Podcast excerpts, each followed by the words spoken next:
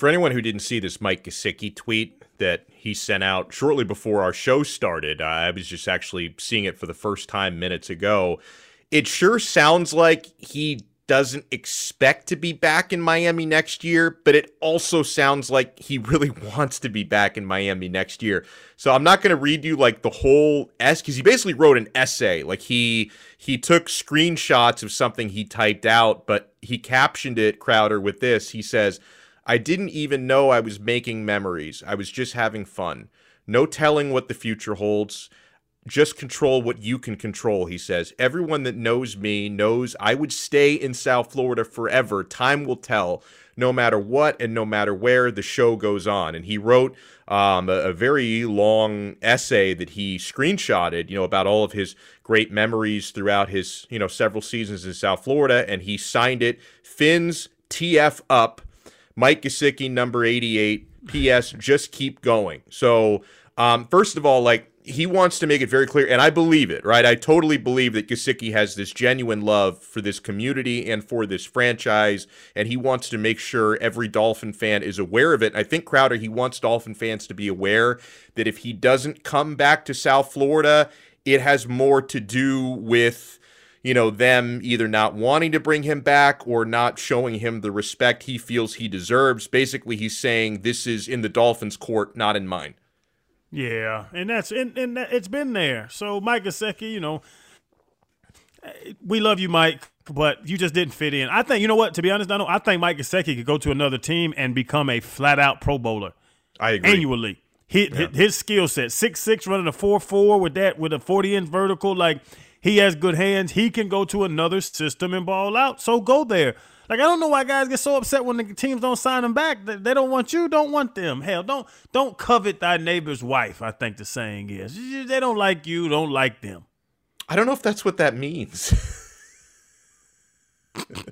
I, th- I think that means you shouldn't want something that belongs to your neighbor. I don't think it means well, just just you shouldn't want something that doesn't want you. That's not what that means uh, don't, don't, don't, follow things around. Something that's not yours, don't enjoy it. I don't, I don't know enough. what it means. That, that, I think that's what that means. Yeah, don't enjoy something that's not yours. I'll give you that one. It it you know what? Cause it I, I it's one thing. It's and it's a trigger point. I'm I get a, I get mad when guys act this way because they're grown men. They're acting like children that just law, you know, that really that got got kicked out of science class. Like you're a professional, and this team doesn't want to employ you anymore. But there's 31 other teams that might. Right. Who gives a damn if the Dolphins bring you back? Why are you so angry about it? It just gets to me. I, I mean, I don't, I don't know if he's angry. I think he's sad. Like, I, I don't think this is anger. I think he's just sad because I, I think he loves it here, and I think he wishes that uh, that his role. Uh, on the Dolphins, like his tactical role, uh, I think he wishes was working out in a way where he was indispensable. Yeah, don't covet thy neighbor's wife, Don. that's the that's the lesson of the day. Don't covet thy neighbor's wife. But you even like it's obvious he's not a fit for the McDaniel offense, and we had a feeling even before the season started that he wouldn't be.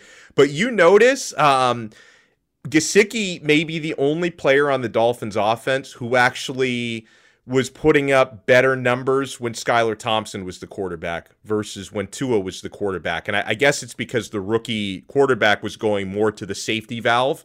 But you like G- Gesicki was scoring touchdowns and he was getting more looks when Skylar was the QB than when Tua was the QB.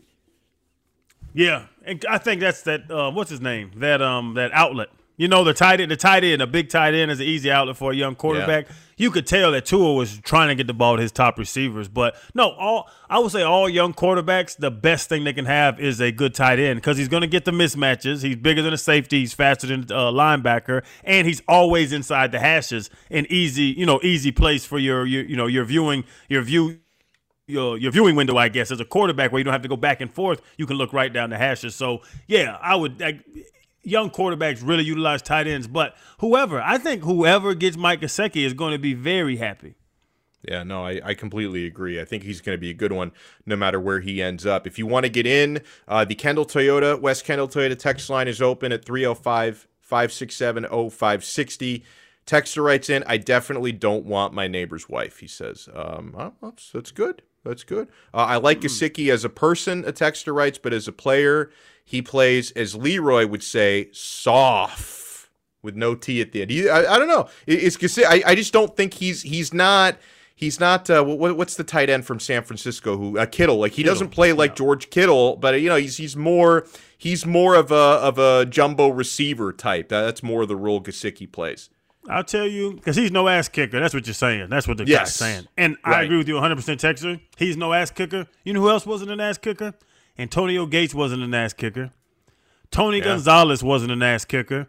I'll even call my buddy out. Randy McMichael wasn't whooping no ass like that. He was he was a he was a receiver. He was quick. He was crafty. But Randy wasn't no inline choke you to death blocker know what you're getting with Gesicki. If he is, I said it before, if he's in a line position, like he's next to the tackle, I know they're not running the ball or they're not running that way. They will never put Mike Gesicki in the middle of a play, but they didn't do it to Antonio Gates or Tony Gonzalez. And I'm not saying Mike Gesicki is either one of them, but you can be a Hall of Fame tight end and not want to whoop no ass in the run game. And Gesicki does not want to touch another human being unless he has the ball.